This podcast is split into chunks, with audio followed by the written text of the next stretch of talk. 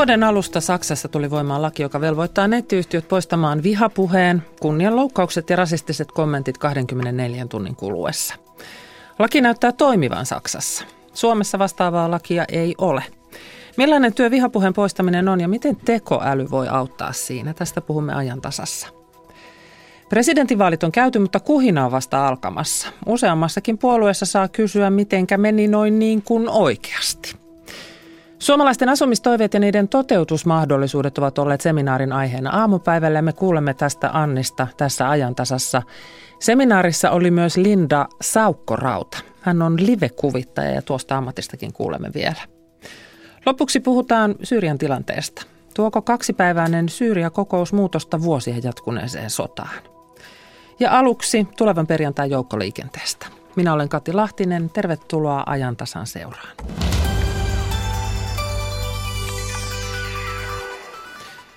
Poliittinen lakko perjantaina työttömyysturvan aktiivimallia vastaan vaikuttaa hyvin monen liikkumiseen perjantaina. Elina Päivinen on koonnut tietoja myös pääkaupunkiseudun ulkopuolelta. Nyt siis tietoa siitä, että miten tuo joukkoliikenne toimii tai ei toimi. Elina. Kuten jo aiemmin tänään on kerrottu, metrot ja raitiovaunut Helsingissä sekä iso osa bussiliikenteestä koko maassa seisahtuvat perjantaina tämän lakon takia.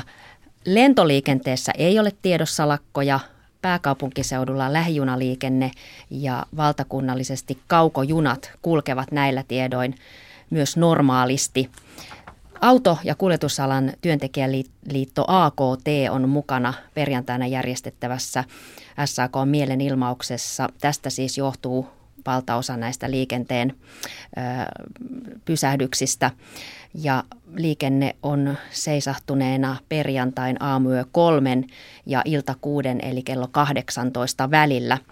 Ja kerrataan, mitä kaikkea lakko koskee, eli AKTn alalla Eli kuorma-autoalaa ja säiliöautoalaa, linja-autoja, kaupan ja elintarvikealan kuljettajat ovat myös lakossa.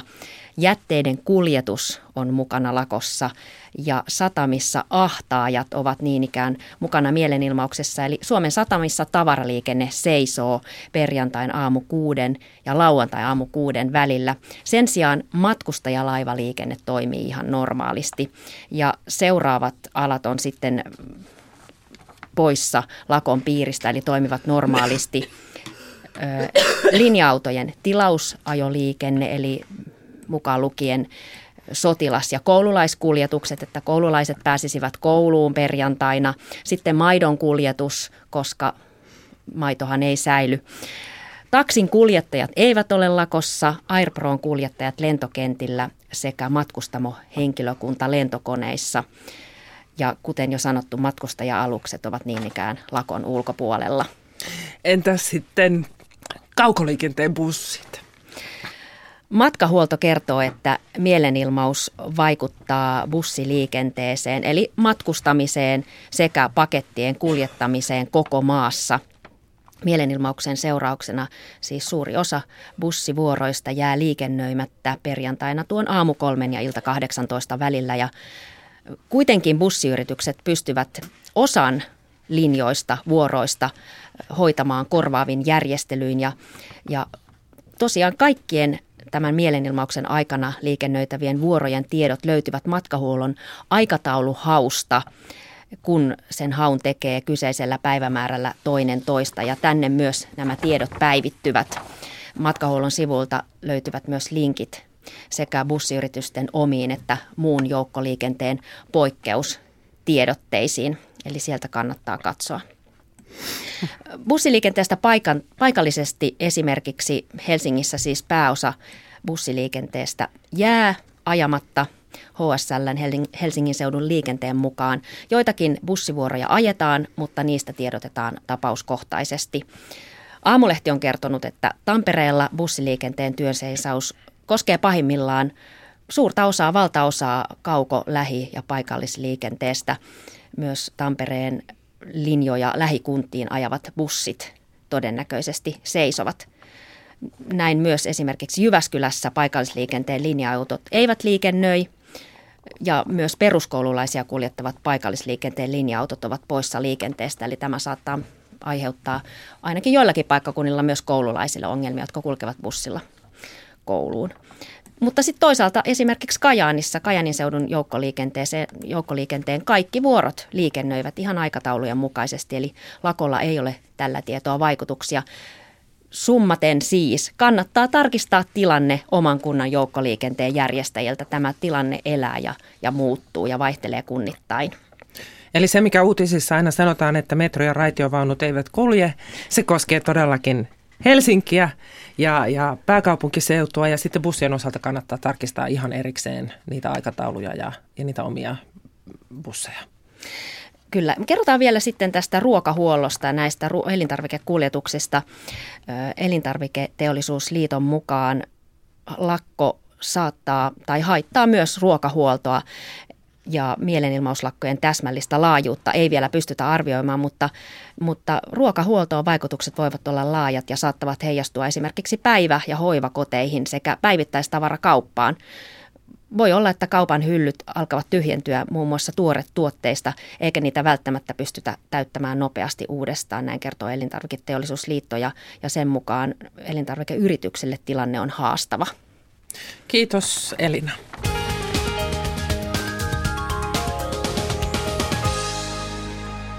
Ja sitten liikennetiedotetie 23 Varkaus Joensuu.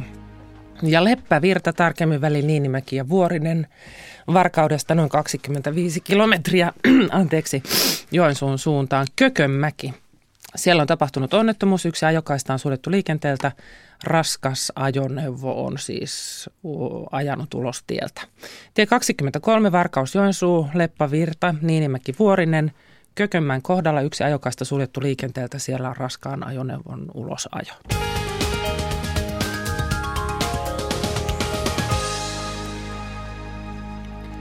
Saksassa tuli tämän vuoden alussa voimaan laki, joka velvoittaa nettiyhtiöt poistamaan vihapuheen sivuiltaan 24 tunnin kuluessa siitä, kun ne ovat saaneet asiasta varoituksen tai ilmoituksen. Jos näin ei toimi, edessä voi olla jopa kymmenien miljoonien eurojen sakot. Suomessa tällaista vastaavaa lakia ei ole. Mutta vihapuhetta meillä on ja sitä kohtaavat monet ihmiset arjessaan, monet työssään ja monet tekevät töissään töitä vihapuheen karsimiseksi. Tervetuloa ajan tasaan Ylen uutis- ja ajankohtaistoiminnasta sisältöpäällikkö Paula Pokkinen. Kiitos. Sinä vasta, sinun vastuulle kuuluu näiden vuorovaikutusasioiden kehittäminen ja olet siis sen vuoksi tämän asian kanssa tekemisissä. Tervetuloa myös Utopia Analyticsin äh, toimitusjohtaja Marisana Paukkeri. Kiitos. Te olette firma, joka äh, ratkotte näitä vihapuhekysymyksiä nimenomaan tekoälyn kanssa. Ja, ja sillä, että miten tekoäly voisi auttaa tässä vihapuheen poistamisessa. Kyllä, tekoäly on erittäin hyvä siinä, kun on ihan valtavia massoja kommentteja internetissä. Se pystyy saman tien tarkistamaan, onko kyseessä epäasiallinen kommentti vai voiko sen julkaista. Otetaan ensin kiinni tuosta Saksan laista. Mitä te ajattelette tästä laista, jossa siis 24 tuntia aikaa poistaa vihapuheen nettisivulta? Paula? No minusta tuolla lailla on niin hyvä tarkoitus. Eli pyrkimys on hyvä tällainen, tällainen turha ja ikävä asia siivota pois. Ja sehän on myös tehokas työkalu, koska siinä on tosiaan aika tiukka aikaraami. Ja tiukempi aika kuin mihin moni laki esimerkiksi pystyy. Eli lain keinoin ei, ei voida ehkä toimia noin, noin ripeästi, mutta sitten siinä on tietysti tällainen sananvapaus – vaarassa mahdollisuus siellä toisella puolella. Eli, eli pitää olla tietysti tarkkana siinä, että ei ikään kuin rajoiteta sellaista puhetta, johon isolla yleisöllä on oikeus. Entäs Marisana Paukkeri? Sosiaalisen median idea kai alun perin on ollut, että jokainen voi kertoa omat mielipiteensä ja kullekin palvelun tarjoajalle tai tällaisen sivuston omistajalle on, oleteta, on oletettu, että he itse hoitavat sivustonsa kuntoon. Ja kun näin ei ole käynyt, niin nyt on sitten Saksassa otettu laki, keinot käyttöön, että saataisiin vihapuhe pois ja todennäköisesti tämä tulee leviämään kyllä Saksasta muuallekin Eurooppaan. Eli uskot, että Saksa on nyt esimerkki maa tässä? Ihan ehdottomasti. Ja sieltä katsotaan mallia hyvässä ja pahassa. Se laki on toiminut, siis vihapuhe on vähentynyt, mutta Helsingin Sanomat on kirjoittanut tästä jonkin verran ja siellä on myös esimerkkejä siitä, miten miten tuota, Saksassa poliitikot itsekin ovat joutuneet törmäämään siihen, että kas, että tämä vihapuhelaki todellakin toimii. Vanhoja twiittejä on poistettu ja vihapuheesta on tehty rikosilmoituksia, mutta sitten ongelmaksi on huomattu se, että, että kun se tulkinta on nyt jätetty sinne nettiyhtiöille, siis lain tulkintaa tekevät nettiyhtiöt eikä, eikä oikeuslaitos, niin pidättekö tätä ongelmallisena? No perinteisesti kai mediatalot on ollut sellaisia, kehen luotetaan siinä, että he osaavat päättää, että mikä on ok ja mikä ei ole. Ja nyt kun on kyseessä isommat nettiyritykset, niin, niin voi olla, että siellä ei ole niin paljon enää osaamista kuin mediataloilla tässä asiassa. Nyt Paula. No joo, niin kuin mahdollinen vaaratekijä on se ikään kuin se aikaraami, että pitää toimia tosi ketterästi, jolloin siinä tulee se mahdollisuus, että otetaan kaiken varalta pois sellaistakin, joka, joka ei välttämättä kuuluisi poistettavaksi. Siis olla vähän varovaisia. Ollaan ehkä ylivarovaisia. Ja, ja sitten, että osataanko tulkita esimerkiksi ironia oikein. Että Saksassahan oli just esimerkki siitä, että siellä oli yksi satiirilehti, joka tulkittiin, tulkittiin vihapuhesisältöiseksi ja sitten se jonkun toisen tulkinnan mukaan ei ehkä sitä olisi ollut. Eli tämä niin kuin tulkinnan mahdollisuus kaatuu sitten aika pienessä aikahaarukassa niille isoille, isoille vaikka sosiaalisen median firmoille. Ja se on tietysti täysin eri malli kuin mitä vaikka mediatalot, jotka toimii niin kuin journalistin ohjeiden mukaan niin noudattaa. Tässä kohti tietysti täytyy kysyä, että kun sitä tekoälyä sinne kehitetään raakkaamaan sitä vihapuhetta pois, niin tulkista, osaako tekoäly tunnistaa ironia? Tämä on asia, mitä multa aina kysytään. Ää, tässä tapauksessa tekoälyn ei välttämättä tarvitse ironiaa sinänsä tunnistaa. Sen pitää tunnistaa, että tämän tyyppinen kommentti poistetaan tai ei poisteta. On se sitten se ironia tunnistettu siitä tai ei.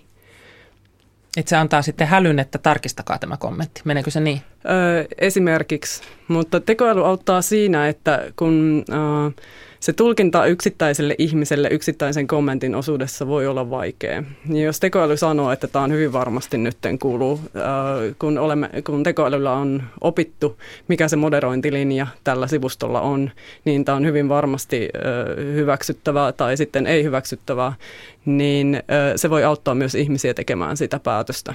Eli se moderointilinja, mikä on aikaisemmin ollut, niin tekoäly noudattaa sitä ja näin saadaan linja pysymään vakiona. Ja tekoälyhän on varmasti noheva oppimaan, että, että toki suhtaudun ainakin minä siihen hyvin niin kuin, äh, suurin odotuksin, että siinä on isot mahdollisuudet. Joo, tekoäly muistaa kaikki yksityiskohdat erittäin paljon paremmin kuin ihminen. Ja tunnustaa virheensä ihmistä paremmin varmasti. Kyllä. Ihmisillä on tämmöinen inhottava ominaisuus. Mä haluan vielä yhden asian ottaa tästä Saksan mallista, kun, kun siellähän tekee kukin firma yksittäisesti ja erillisesti niitä tulkintoja omalta kohdaltaan, niin, niin silloinhan voi syntyä monta eri käsitystä siitä, mitä se vihapuhe on. Yhdellä seulaan jää jotakin ja toisella se meneekin läpi. Eikö tämä ole selkeä epäkohta, kun puhutaan kuitenkin laista? Maris? Uh, mun mielestä se on demokratiaa. Eli uh, samalla lailla kuin ihmisten välillä toiset ei tykkää toisen käytöksestä ja toisille se on ok, niin minun mielestäni myös mediatalojen pitää pystyä itse määrittelemään, että mikä, mikä on meillä ok ja toisella sitten se voi olla vähän eri lailla. Ja tämä on sitä demokratiaa, että että kaikki ei ole täsmälleen samalla, koska tämä on liian monimutkainen ongelma ratkaista pelkästään yhdellä tavalla. Tuomioistuimet, jos kävisi kaikkia kommentteja läpi, mitä netissä on, niin, niin tuota, se menisi mahdottomaksi. No otetaan sitten tämä Yle-asia tähän nyt ihan erikseen.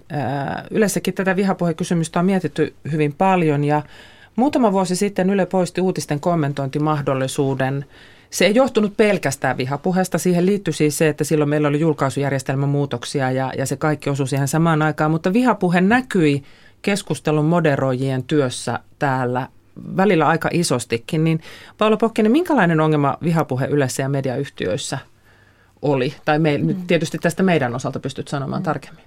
No tosiaan muutama vuosi sitten, kun, kun tuota Yle poisti tämän keskustelumahdollisuuden laajasti, niin silloin ehkä ei hirveästi vielä puhuttu sanasta vihapuhe, vaan, vaan näyttäytyi, että se se kommentointi ja keskustelu ei ollut kamalan rakentavaa.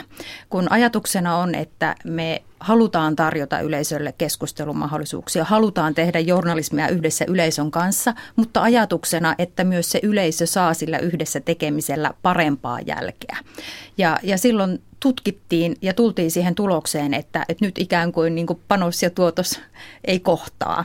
Ja, ja sitten se osuu ö, samoihin aikoihin, kun kun alkoi levitä muuallakin mediassa ilmiö, ilmiö, jota alettiin sitten kutsua vihapuheeksi. Ja 2015 taisi olla sellainen vuosi, kun useimmat suomalaiset tai useat suomalaiset mediatalot päätti, että rajoitetaan kommentointia, koska oli ö, maahanmuuttoasiat pinnalla ja koska se vihapuhe ryöpsähti valloilleen. Ja se ongelma taisi olla se, että keskustelun aiheesta riippumatta se kommentointi meni asiattomuuksiin – ja, ja si, siinä tapauksessa meni usein näihin turvapaikanhakijoihin. Öö, joo, sanotaan, että Ylellä se ikään kuin se kommentointimahdollisuus laajasti oli jo tuossa tuoda aikana poissa, mutta se oli niin kuin median yleinen ilmiö silloin, että mistä tahansa puhuttiin, niin se meni niihin valittuihin aiheisiin, josta ikään kuin ajateltiin, että, että mediakeskustelut on alusta räyhätä, eikä enää niin kuin viedä asioita jotenkin rakentavasti eteenpäin. No kuvapa vielä se, että, että mikä on se juridinen vastuu Ylellä äh, julkaisualustan tarjoajana, jos siellä sivustolla on vihapuhetta, niin mihin se johtaisi? No me ollaan samalla tavalla vastuussa niistä kommenteista, kun me ollaan vastuussa kaikesta muustakin tavarasta, mitä me julkaistaan. Eli siitä, mitä minä tässä sanon, niin samalla tavalla ollaan vastuussa myös siitä yleisön kirjoittamasta kommentista. Kyllä, samalla tavalla journalistiohjeet ja meidän Yleen omat ohjelmatoiminnan säännöstöt niin koskee myös sitä yleisön viestintää. Ja sen vuoksi sitä ei voi siellä olla. Juuri näin.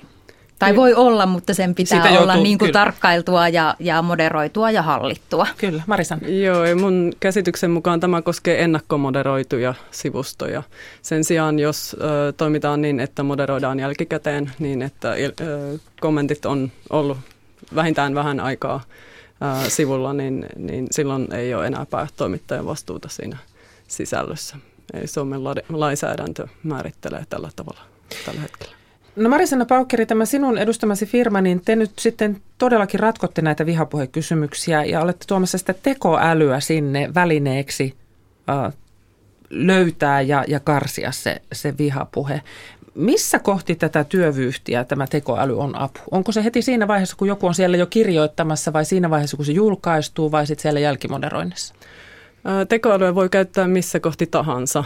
Eli se riippuu tietysti, miten tekoäly on toteutettu, mutta, mutta meidän tuotteen tapauksessa se voidaan integroida joko sinne heti sen jälkeen, kun käyttäjä on lähettänyt uuden kommentin, niin se voidaan moderoida saman tien.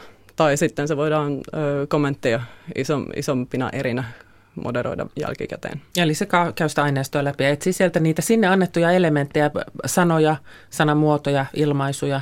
Joo, me kutsutaan tekoälypiireissä niitä piirteiksi. Ja tuossa jo sanoit, että sen ironiankin se tunnistaisi, mutta tunnistaako, osaako tekoäly tehdä eroa tieteellisen tekstin ja kansalaismielipiteen välillä? Siis tunnistaa sen, että missä yhteydessä jotakin sanoja käytetään? Se riippuu taas, miten tekoäly on rakennettu.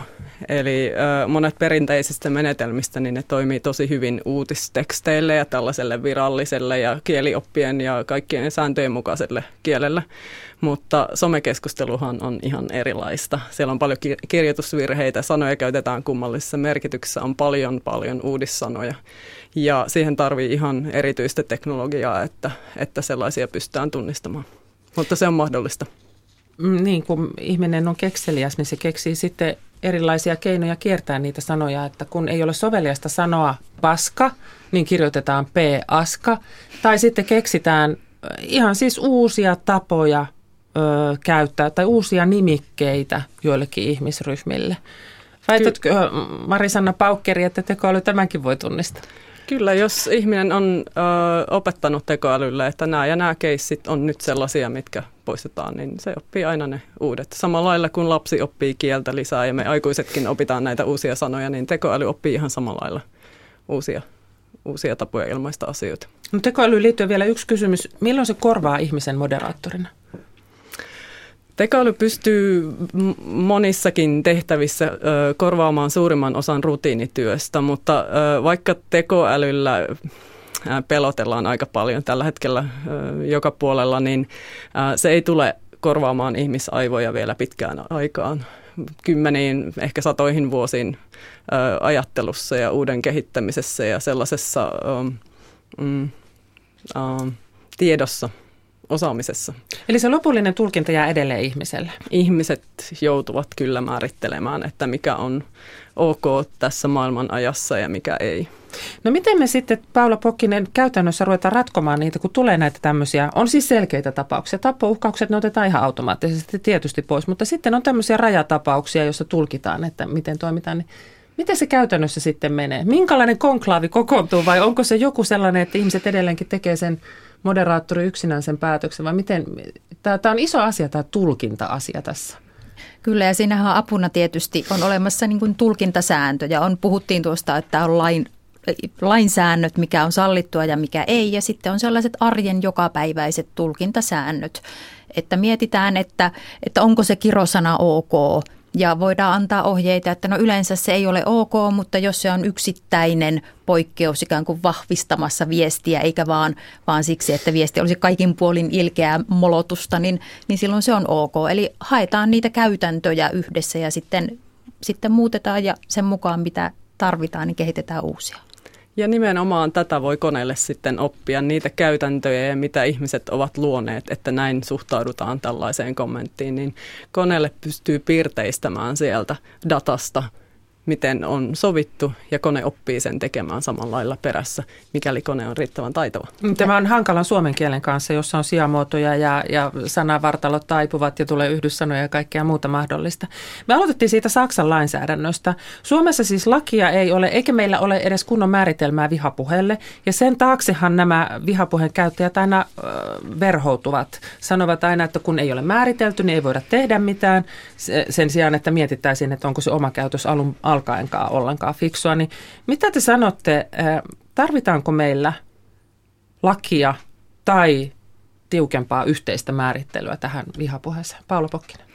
No minä sanoisin, että meillä on aika hyvin jo lakeja, jotka säätelee sitä, millä tavalla myös verkossa pitäisi puhua.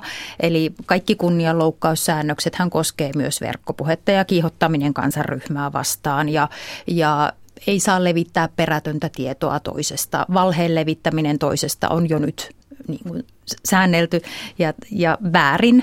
Eli enemmän me ehkä tarvittaisiin käytännön ö, malleja, käytännön ehkä joitakin keissejä, esimerkkejä, tämä oli väärin, joihin sitten niin kuin jopa oikeustapauksia, joihin voitaisiin sitten vedota ja pitää niitä niin kuin ennakkotapauksina, että missä se raja kulkee.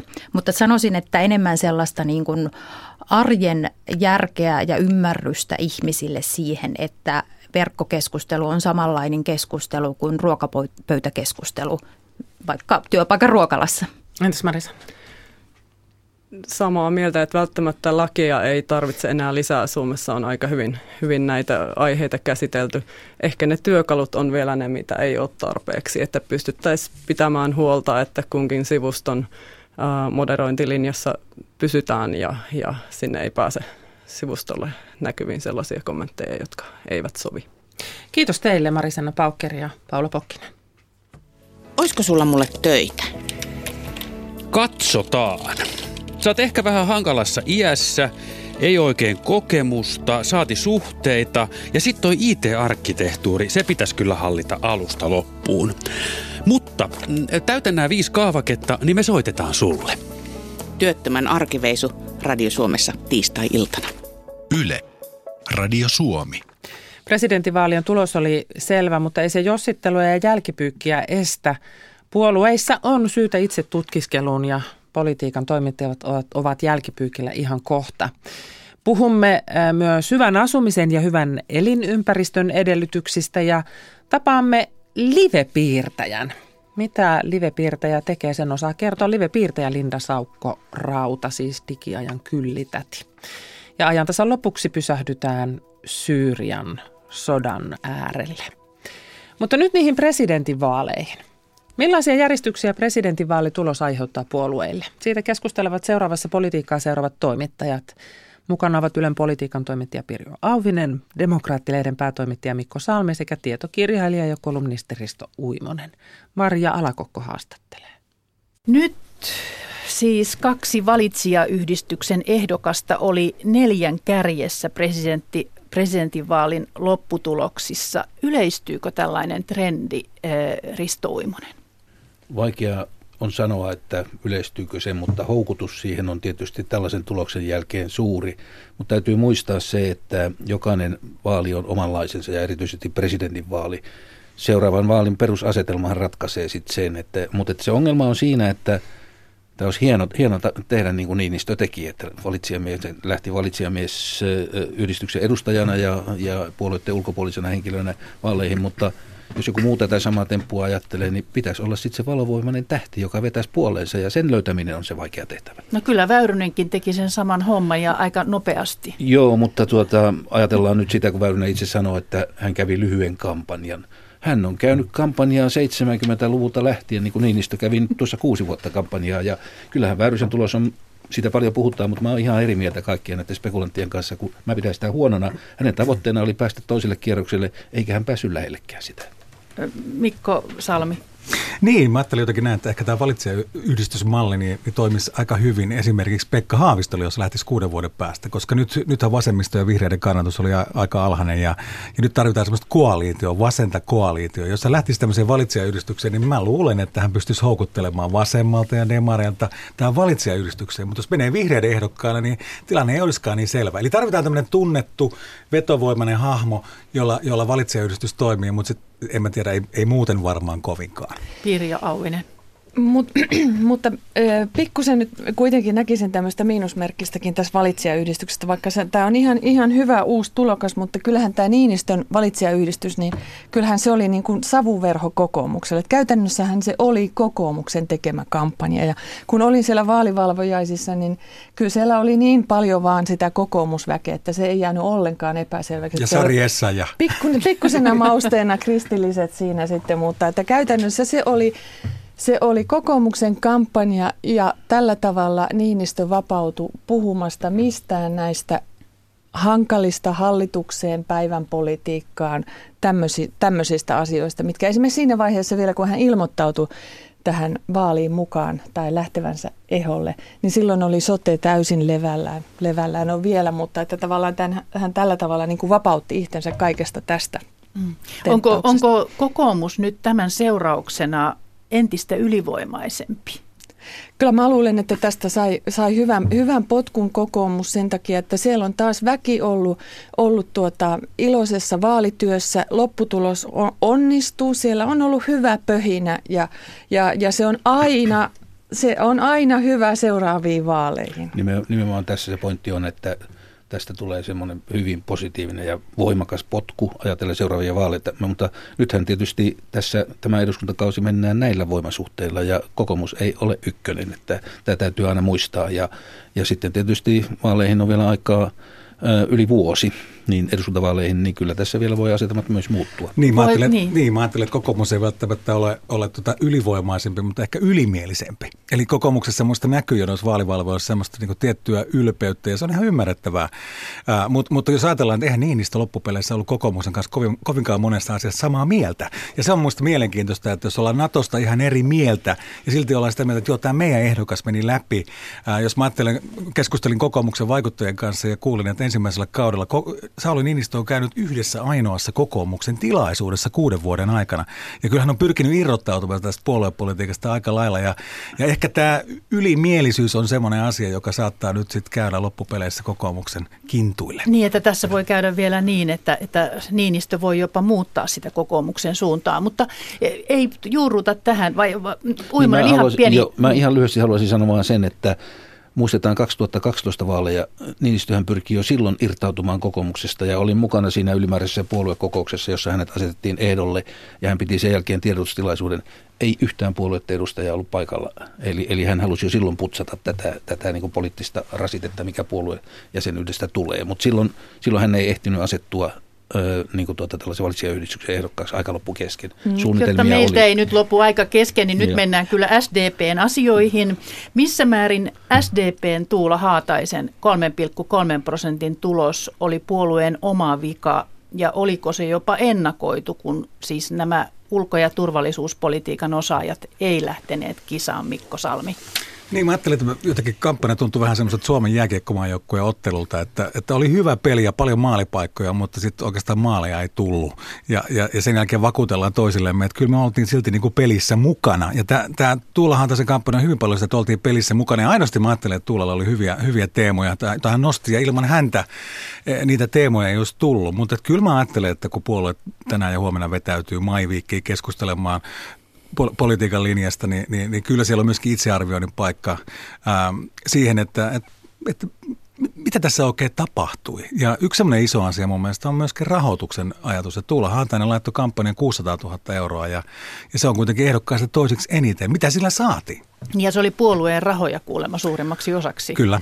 Pirjo Auvinen. Joo, kyllä tämä on tosi outo kuvio tämä demareitten. Että, että kyllä nyt jos kahtaa ihan sinne, sinne, sinne äh, alkuun asti, että siinä oli joku tämmöinen merkillinen vaihe, että kysytään tämmöisiltä joltain, joltain niin kuin Heinäluomalta ja Urpilaiselta ja Heinäluomalta ja, ja vielä kerran Heinäluomalta, että, että huvittasko, huvittasko. Ja sitten kun aina saadaan, että ei huvita, niin sitten yhtäkkiä, että hei, mutta onhan meillä tämä tämmöinen niin puoluevaalikin, että laitetaankin tämmöinen puolueen sisäinen vaali, mistä tuli tämä kolmen daamin kiertue sitten. Että, että mä en ihan oikeasti, mä en taju, minkä takia Rinne ei vaan ilmoittanut silloin jo ihan alkajaisiksi, että ne, joita kiinnostaa, niin meillä on nyt sitten tämä puoluevaali ja siihen sopii osallistua. Että, että enemmänhän tässä oli, niin kuin tuossa lämpiössä ja pikkusen kerittiin puhua sitä, että, että ketään ei huvittanut lähteä, kun Niinistö oli niin ylivoimainen tai tuntui jo ylivoimaiselta ehokkaalta silloin, mutta mun mielestä tämä ei, ei ollut huvittanut. Ihan... Siis voiko sanoa myös, että ei uskaltanut?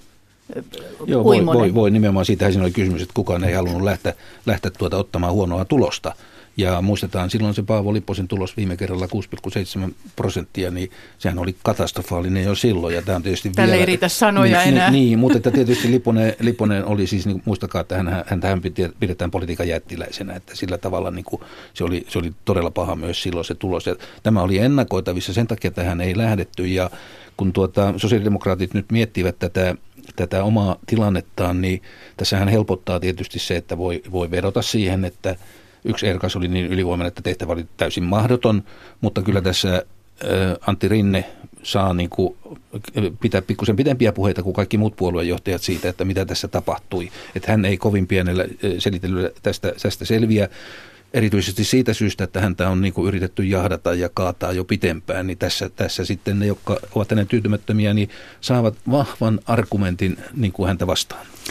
En, niin, niin se, mikä on, se mikä on mielenkiintoista tässä on se, että, että nythän on semmoinen, eletään semmoista aikaa, jolloin ikään kuin poliittinen poliittinen, poliittiset puolueet ovat kuolleet jollain tavalla ja odotetaan seuraavaa gallupia, jossa he nousevat ylös kuolleesta.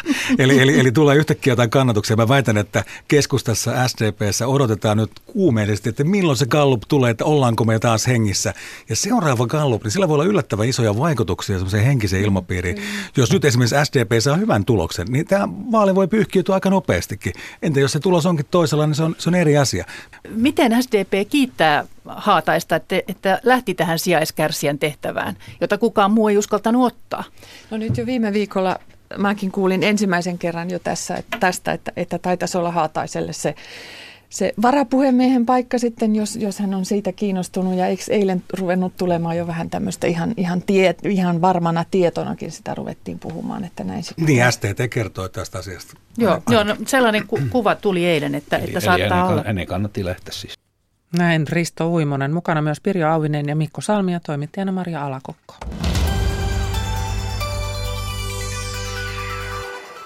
Helsingissä on puitu tänään asumisen seminaarissa esimerkiksi asuinympäristön ja elinympäristön laatutekijöitä ja arvostuksia. Meidän toimittaja Mira Stenström oli paikalla ja pohti lähiöitä asuntovaikuttajien kanssa. Ministeri Kimmo Tiilikainen, olette toivonut, että lähiöistä tehtäisiin toimivia kaupungin osia. Miksi? Monta kertaa lähiöt on vähän eläneet sitä omaa elinkaartaa, että jos on vuosikymmeniä sitten rakennettu ja sen jälkeen ei ole paljon uutta tapahtunut, niin on hieman niin kuin semmoista nuutumista. Ja tuo toimiviksi kaupunginosiksi se oikeastaan edellyttää sitä, että täydennysrakentamiseen lähdetään. Ja nyt kaavoituksen puolella tai maankäyttö- ja rakennuslain puolella on tehty monia sellaisia muutoksia, mitkä helpottaa ja nopeuttaa tuota lähiöiden täydennysrakentamista. Ja yleensä se vaan tuppaa olemaan sillä tavalla, että kun alueelle tulee uutta rakennuskantaa ja uusia asukkaita, niin se tarkoittaa myös, että palveluilla on enemmän kysyntää ja ylipäänsä se elämä vilkastuu ja viihtyvyys paranee tietysti on, meillä on esimerkiksi Helsingissä sellaisia alueita, missä suurin piirtein ainoat muut värit harmaan lisäksi näkyvät sillä, että katsoo ylös taivaalle, näkyy ehkä sinistä. Voidaanko näille alueille tehdä mitään, jos tämmöinen täydennysrakentaminen ei onnistu? No kyllähän kaikille alueille voidaan tehdä. Joka tapauksessa meillä on lähiöissä mittavia peruskorjaustarpeita eh, lähivuosina. Ja toki niissä yhteyksissä myös sitä ilmettä voidaan, eh, voidaan kohentaa. Eli eh, asukkaiden viihtyvyys on hyvin tärkeä näkökulma tuota kestävää kaupunkipolitiikkaa ja kestävää kaupunkikehitystä, mitä hallitus ajaa. Ja tietenkin ne käytännön ratkaisut tehdään suunnilleen aina kaupungin osa kerrallaan. Moni meistä asuu lähiössä. Helsingin kaupungilta johtava asiantuntija Henna Hellander, kuinka toimivia meillä lähiöt tällä hetkellä ovat kaupunkiympäristön tai kaupungin osina? Helsingissä on todella hyvät lähiöt ja mehän niin johdetaan näissä ei-segregaatio-ongelmissa ihan Euroopan laajuisesti. Että meillä on tosi hyvä monipuolinen kaupunkilaisporukka siellä asumassa ja meillä on hyvin tehtyjä rakennuksia, aika kaunista ympäristöä, luontoa. Melkein kaikkialla on myös hyvät liikenneyhteydet. Aalto-yliopistosta maankäytön professori Marketta Kyttä. Jos ajatellaan tämmöistä tiivistä kaupunkirakentamista, niin minkälainen tekijä se on tällaisena laatukriteerinä? Kuinka paljon ihmiset arvostavat sitä tiivistä kaupunkirakentamista? No jos suoraan kysytään ihmisiltä, että arvostavatko he tiiviyttä vai haluatko väljyyttä, niin mä veikkaan, että useimmiten vastaus on kyllä, että väljyyttä arvostetaan tiiviyttä paljon enemmän. Mutta jos sen, sen sijaan ää, ei kysykään tällä tavalla, vaan, vaan esimerkiksi niin, että tutkitaan ää, sitä, miten, mitä, miten paljon ihmiset arvostavat tiettyjä ympäristöjä ja sitten erikseen katsotaan, kuinka tiivistä tämä ympäristö sattuu olemaan, niin saadaan kyllä aika erilaisia vastauksia ää, juuri siitä, että tiiviys voi olla varsin korkealaatuiseksi koettua ja arkielämää helpottavaa. Minkälaisissa tapauksissa se voi olla näin, että se onkin positiivinen juttu se tiiviys? Täällä Helsingissä tutkimme asiaa urbaani onni tutkimushankkeessa jo vuosia sitten ja, ja kävi ilmi, että esimerkiksi semmoinen sata asuntoa hehtaarilla oli juuri se tiiviystaso, jossa se koettu laatu ö, kulminoitui. Entä sitten muualla päin Suomea? Meillä on kuitenkin lähiöitä, on isoja kaupunkeja muuallakin Suomessa, niin mahtaako se olla samanlaista se kokemus? Montako asuntoa hehtaarilla? No tästä ei, en, en voi mennä takuuseen. Joka ikistä asuinaluetta täytyy tietenkin tutkia niin kuin, omilla ehdoilla, mutta semmoisena yleisenä tutkimustuloksena ihan maailmaltakin, niin tiedän, että, että ollaan saatu paljon evidenssiä siitä, että että tiivis yhdyskuntarakenne on omiaan edistämään tämmöistä hyvinvoivaa elämäntapaa, joka tarkoittaa sitä, että, että tällaisessa kaupungissa pystyy harrastamaan arkiliikkumista, kulkemaan kouluun ja, ja jopa töihin, kauppaan, asioimaan ää, kävellen ja pyörällä. Ja, ja tämä on niin tosi tärkeää kansanterveydellisesti näinä aikoina, kun liikalihavuudesta on tullut valtava ää, ongelma käytännössä tarkoittaako se sitä, että myös se, minkälaisen elintavan valitset tai elämäntavan valitset, niin se vaikuttaa myös sitten siihen, että mitä arvostat asuinympäristössäsi? No itse asiassa Tutkimuksellisesti on kyllä kiinnostavaa se, että hakeutuuko vaikka tällaiseen tiiviiseen kaupunkiin vaan sellaiset ihmiset, jotka jo lähtökohtaisesti on aika liikunnallisia vaikkapa. No juuri hiljattain teimme tästä kysymyksestä vähän niin kuin tarkempaa tutkimusta ja huomasimme, että se tiiviin rakenteen ne hyvinvointivaikutukset ylittää vielä sen, niin kuin, ei, ei välttämättä tarvi olla lähtökohtaisesti liikunnallinen tyyppi ja silti tulee kävelleeksi enemmän ää, tällaisessa rakenteessa. Jos ajatellaan tätä arkkitehtuuria, niin kuinka paljon arkkitehtuurilla voidaan loppujen lopuksi vaikuttaa siihen, mitä ihmiset arvostavat siinä omassa elinympäristössään? Musta nämä kysymykset niin kuin, aika hyvin tiivistyy siihen, että kun ihmiset ähm, kokee nämä asiat hirveän tunteella, niin se kertoo, että ne koskettaa niin kuin, todella syvälle ihmisiä. Ja tässä on niin kuin, perimmäisten tällaisten identiteettiasioiden kanssa tekemisissä. Eli se asuinympäristöllä niin ihminen muodostaa kuvaa itsestään siinä myös ja haluaa sitoutua ympäristöön. Se myös kertoo, että kun ihmiset ää, niitä kysyy, että, että, tota, että pitääkö he omasta ympäristöstään, niin ihmiset pitää omasta ympäristöstään. Se on niin kuin, koska eihän ne voi itseään arvostella. Ja silloin tulee niin kuin tosi tärkeäksi, että, että meidän, meidän täytyy tehdä hyvää, hyvää ympäristöä, jotta näiden ihmisten minä niin kuin ajatukset omasta itsestään on myös positiivisia. Ja ne haluaa pitää sitä ympäristöstään huolta. No jos ajatellaan lähiötä, niin minkälainen ympäristö on, nähdään esimerkiksi lähiöissä hyvänä? Lähiöt on, no mä itsekin lähiön, lähiön lapsia ja tota, ähm, lähiöissä on vähän niin kuin se, ne hyvät puolet on pikkasen niin eri asioita kuin äh, tällaisessa tiivissä kaupungissa. Mutta se on myös samoja asioita, että, että varsinkin nyt kun halutaan niin kuin rakentaa niitä keskustoja tiiviiksi, niin se antaa mun mielestä se aika hyvän mahdollisuuden tällaisen kombinaation. Että se on tiiviit keskustat, missä on nämä palvelut, mitä ihmiset tietenkin kaipaa.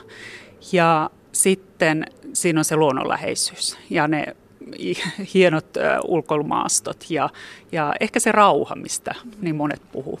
Teillä Marketta Kyttä on, on tutkittu sitä, mitä ihmiset arvostavat. Niin nämäkö ne on? Rauhallisuus, luonnonläheisyys, palveluiden saatavuus? No kyllä eri tutkimuksissa tämä kärkikolmikko voi olla vähän erilainen. Eli esimerkiksi meidän tutkimuksessa Hels- pääkaupunkiseudulta kävi ilmi, että kauneus oli tärkein laatutekijä. Ja se oli sinänsä yllätys, koska sitä on pidetty perinteisesti niin kuin arkkitehdeille ja ammattilaisille kuuluvana näkökantana tai turisteille, jotka pääpyörien kulkevat kaupungissa. Ja sen sijaan me tavalliset asukkaat, että meille olisi vaan niin kuin toiminnallinen laatu tärkeää. Mutta näin ei näytä olevan. Niin mitä se kauneus on käytännössä siis? Hmm. No kauneus on valtava äh, niin kuin, äh, asioiden kokonaisuus ja se itse asiassa vaatisi lähempää tutkimusta ja itse asiassa yritämme pureutua siihen niin kuin juuri uusissa tutkimushankkeissamme, joita tehdään itse asiassa yhdessä estetiikan tutkijoiden kanssa varmaan se on sellaista niin kuin sopusuhtaisuutta, sitten siihen varmaan liittyy myös tällainen niin kuin materiaalisuus, että tietyt materiaalit koetaan niin kuin kauniimpina kuin toiset, eli usein tällaiset äh, huonosti ikääntyvät kertakäyttöiset materiaalit, ei, niitä ei koeta niin mukavina, ja sitten taas äh, esimerkiksi puu, jota voi niin kuin tuntea, niin se tuntuu miellyttävämmältä, ja tällaiset ehkä vähän niin kuin käsin tehdyt materiaalit on niin kuin ja sitten sellainen ähm, ympäristön niin kun asiat on mietitty, suunniteltu ja mietitty. Varsinkin se reunat, sanotaan, että reunoihin ja kulmiin tulee niin kaikki informaatiot. Jos ikkunat on kauniisti tehty ja sisäänkäynnit ja se ensimmäinen kerros on niin se, mitä ihminen erityisesti havainnoi, niin nämä ja sitten se katu, että miten se katu kohtaa sen rakennuksen, sen talon, niin jos se on niin kuin huolella tehty, niin mä, mä uskon, että me ollaan aika lähellä niin kuin sellaista yleistä kauneuskäsitystä. Haastateltavana tässä olivat Aalto-yliopiston professori Marketta Kyttä, Helsingin kaupungin johtava asiantuntija Henna Hellander ja asunto- ja energia, asunto-, energia- ja ympäristöministeri Kimmo Tiilikainen. Ja tuossa edellä puhuttiin käsin tehdystä. Asuntomarkkinaseminaarissa Mira Stenström törmäsi myös erikoiseen taidon omaavaan osallistujaan, eräänlaiseen digiajan kyllitätiin.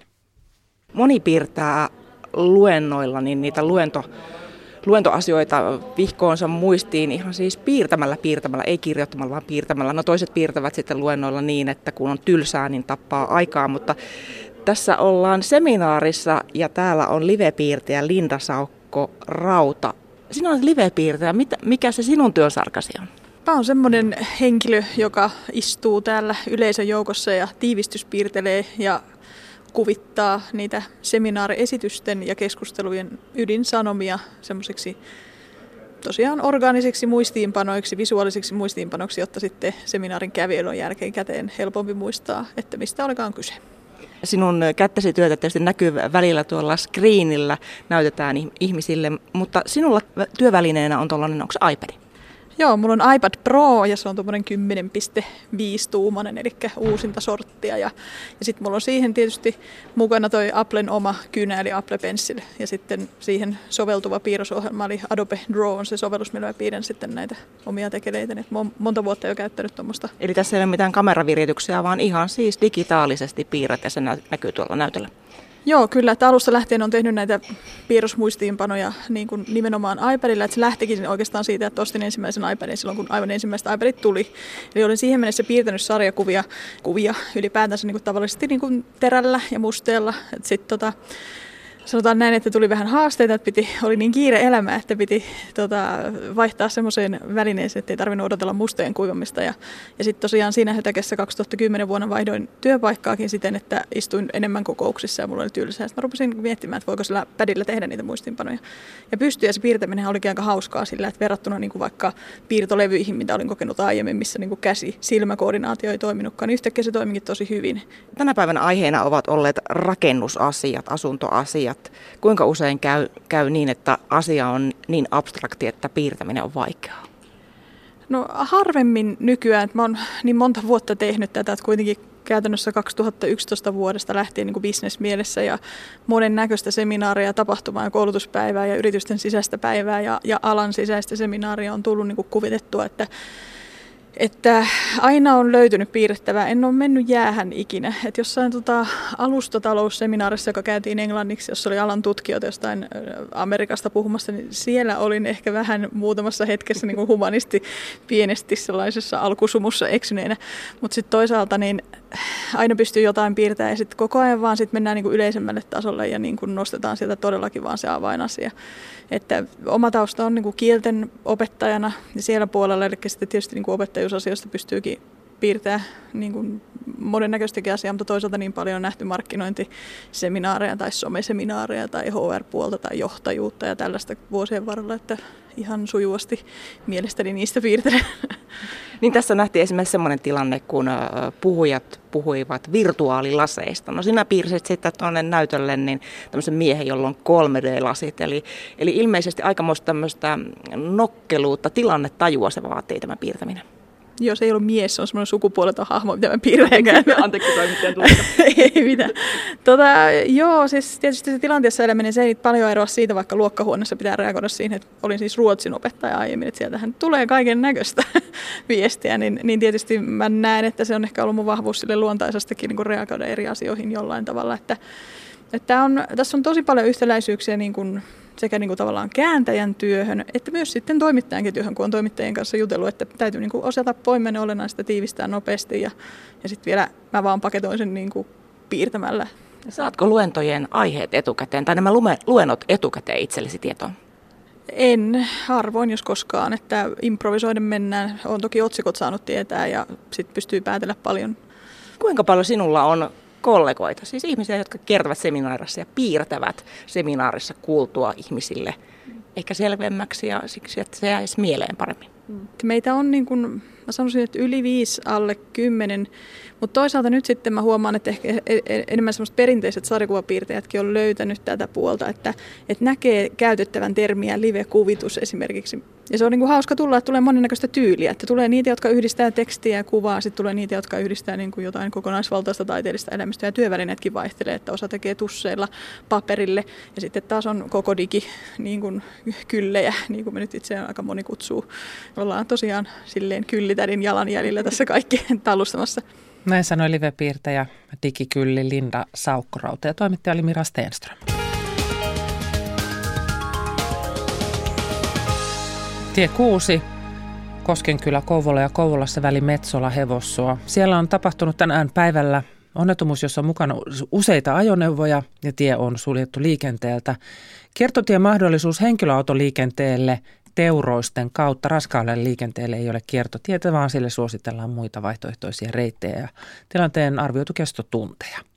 Siis tie 6, väli Koskenkylä, Kouvola ja Kouvolassa Metsoila, Hevossuo – Siellä aiemmin päivällä onnettomuus, jossa mukana useita ajoneuvoja. Tie on suljettu liikenteeltä. Henkilöautoliikenteelle kiertotie Teurousten kautta. Raskaalle liikenteelle ei ole kiertotietä, vaan sille suositellaan muita vaihtoehtoisia reittejä. Ja tiellä kolme Hämeenlinnan väylä Hyvinkää. Hyvinkää eteläinen ja pohjoinen liittymä, siellä tilanne ohi. Samoin kehä 1, eli tie 101 Helsingissä Tuusulan väylän liittymä, siellä tilanne ohi.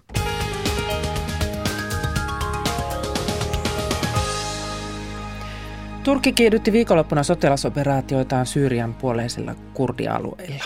Turkin joukkojen on kerrottu tähän mennessä surmanneen ainakin 480 terroristisena pitämäänsä kurdijärjestön jäsentä Syyriassa. Turkin presidentin Recep Tayyip Erdoganin mukaan operaation tarkoituksena on siivota Syyrian Turkkiin rajoittuvat alueet terroristeista. Ulkoministeri Timo Soinin mukaan kriisiä ei kuitenkaan sotimalla ratkaista. Turkki näkee maailmaa melkein asiassa kuin asiassa kurdilinssien läpi ja se tuottaa tämmöisiä tuloksia. Kyllä tämä vakava tilanne on ja ei tämä Syyrian kriisi, niin ei se kyllä tappamalla ja sotimalla ratki, että tähän tarvittaisiin neuvotteluratkaisu.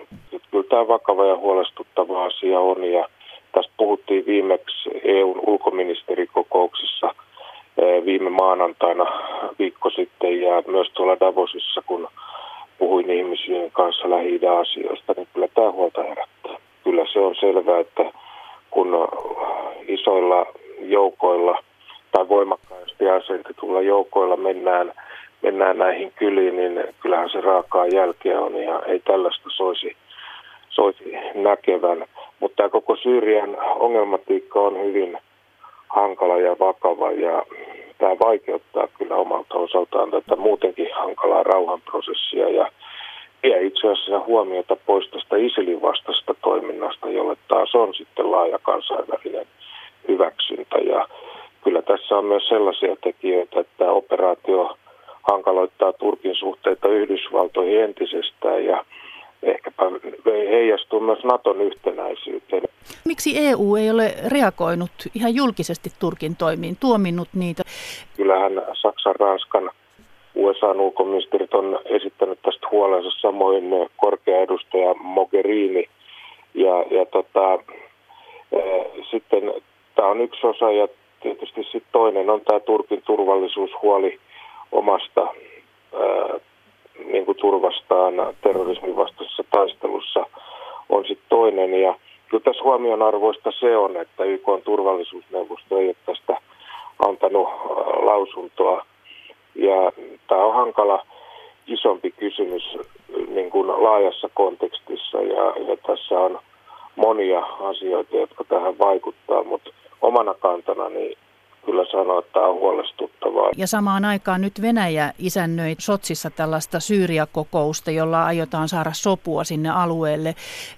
Kuinka ristiriitainen tämä tilanne on? Kyllä tämä on hyvin ristiriitainen ja hankala tilanne ja myöskin täytyy muistaa, että raadollisessa maailmassa on, on suurvaltoja, joilla on myös intressejä ja kyllä jos ajattelee esimerkiksi Venäjän osuutta nyt tässä Syyrian konfliktissa ja Al-Assadin tukena, niin kyllä hekin katsoo, että mitä tästä seuraa. Ja kyllä tässä On, joka tämän osaisi ratkaista, mutta kyllä täytyy sanoa, että ihmisten kärsimys siellä alueella on sellaista, että se olisi kansainvälisen yhteisön, EUn, YK ja muiden saavan parempia tuloksia aikaan. Että kyllä tämän pitää ihmisiä huolestuttaa ja kyllä se myös Suomen hallitusta huolestuttaa. Ulkoministeri Timo Soinia haastatteli tässä Marja Alakokko. Ja nyt puhelimessa on ulkopoliittisen instituutin vanhempi tutkija Toni Alaranta. Hyvää iltapäivää. Iltapäivää.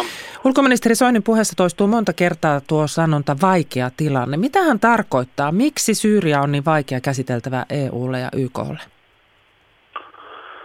No tietenkin sen takia, että tässä on suurvallalla niin ristikkäisiä pyrkimyksiä ja sitten tässä on myös hyvin ongelmallisia pyrkimyksiä ollut alusta asti, että tässä ei ole pelkästään Venäjän ja Iranin johtama leiri hyvin ongelmallista politiikkaa harrastanut, vaan sitä on tietysti harrastanut myös länsimaat, että nythän me nähdään paljon sellaisia lopputulemia semmoista hyvin ongelmallisesta politiikasta, että osa esimerkiksi näistä ryhmistä kovista islamistiryhmistä, jotka nyt Turkin armeijan avulla hyökkää sinne kurdikyliin, niin osahan näistä on sellaisia ryhmiä, jotka tässä matkan verralla on ollut Yhdysvaltoinkin aseistamia. Niitä on aseistettu sitä varten, että oletettu, että ne kaataa Syyrian hallinnon. Että kyllä tämä on todellakin erittäin monisäikeinen vyyhti, mistä ei mitään helppoja ulospääsyteitä ole. Tässä on ratka- matkan varrella yritetty monenlaisia ratkaisuyrityksiä ja nyt on siis Venäjän Sotsissa menossa nämä Syyrian neuvottelut. Siellä ovat mukana myös Turkki ja Iran. Mikä merkitys tällä kokouksella on nyt Syyrian kriisissä? Se on nyt yritys, jossa nämä toimijat, joilla on tässä ollut kaikkein eniten panoksia tähän konfliktiin tähän mennessä, niin heidän pyrkimys viitottaa jonkunnäköistä poliittista ratkaisua. Ongelma tässä on tietysti se, että Syyrian oppositio ei ole ottanut yhtään askelta näiden kuuden vuoden aikana siitä vaatimuksesta, että Bashar al-Assad pitäisi saada siirrettyä pois vallasta Syyriassa ja, ja siihen sitten taas Syyrian hallinto ja Venäjä ei ole suostuvaisia ja vaikea se tietysti onkin nähdä, että mikä ratkaisu sitten voisi olla, koska mitä vaihtoehtoista niin kuin valtaporukkaa ei ole kukaan pystynyt osoittamaan. No mitä edellyttäisi, että Syyrian kriisi voisi päättyä? Onko se nyt esimerkiksi tämä opposition rooli tässä merkittävä? Kyllä, se ollaan edelleen niin samassa lähtökuopissa tämän poliittisen ratkaisun osalta, että jonkunnäköinen yhteinen ymmärrys on oltava jossain vaiheessa siitä, että mihin suostutaan, että nythän niin kuin aseellisesti nämä oppositioryhmät on siinä tilanteessa, että ne on entistä mahdottomampaa va- asettaa mitään vaatimuksia Assadin lähdöstä, kun, kun tuota, heillä ei ole enää aseellisesti mitään toivoa tämän, tämän sodan voittamisesta. Siellä ne jossain ne ratkaisut piilee ja sitten myös siinä, että jonkunnäköinen federaatiomallihan pitäisi sitten taas Syyrian hallinnon pystyä hyväksymään, jotta olisi, olisi jonkunnäköistä toivoa siitä, että se suoraan se sama hallintomalli ei jatku, jatku sitten Syyriassa tämän kaiken jälkeen. Sanoit Toni Alaranta tuossa aikaisemmin, että nyt tämä Venäjän kutsuma kokous on yritys. Uskotko sen tulokseen? En mä siihen nyt sinällään tällä hetkellä miten, mitenkään usko, mutta jo tämmöiset osittaiset ja paikallisetkin tulitauot, mitä näiden kokousten avulla on saatu aikaiseksi, niin nekin on totta kai parempaa kuin mitään. Kiitos näistä arvioista ulkopoliittisen instituutin vanhempi tutkija Toni Alaranta. Kiitos. Tämä on ajan tasa. Yhdysvaltain presidentti Donald Trump valmistautuu pitämään kongressille ensimmäisen puheensa liittovaltion tilasta. Hän puhuu aamuyöllä Suomen aikaa ja huomenna sitten aamupäivän ajantasassa analysoidaan Trumpin sanomaa. Studion saapuu Suomen entinen Yhdysvaltain suurlähettiläs Jukka Valtasaari. Ja aamupäivällä puhutaan myös eläkkeistä. Eläkehän on tavallaan peili työelämästä. Jos on tasainen, pitkä työura, todennäköisyys siihen, että on eläkeläisenä köyhä, on pieni. Pienempikin palkka kerryttää kohtuullista eläkettä, kunhan työura on pitkä.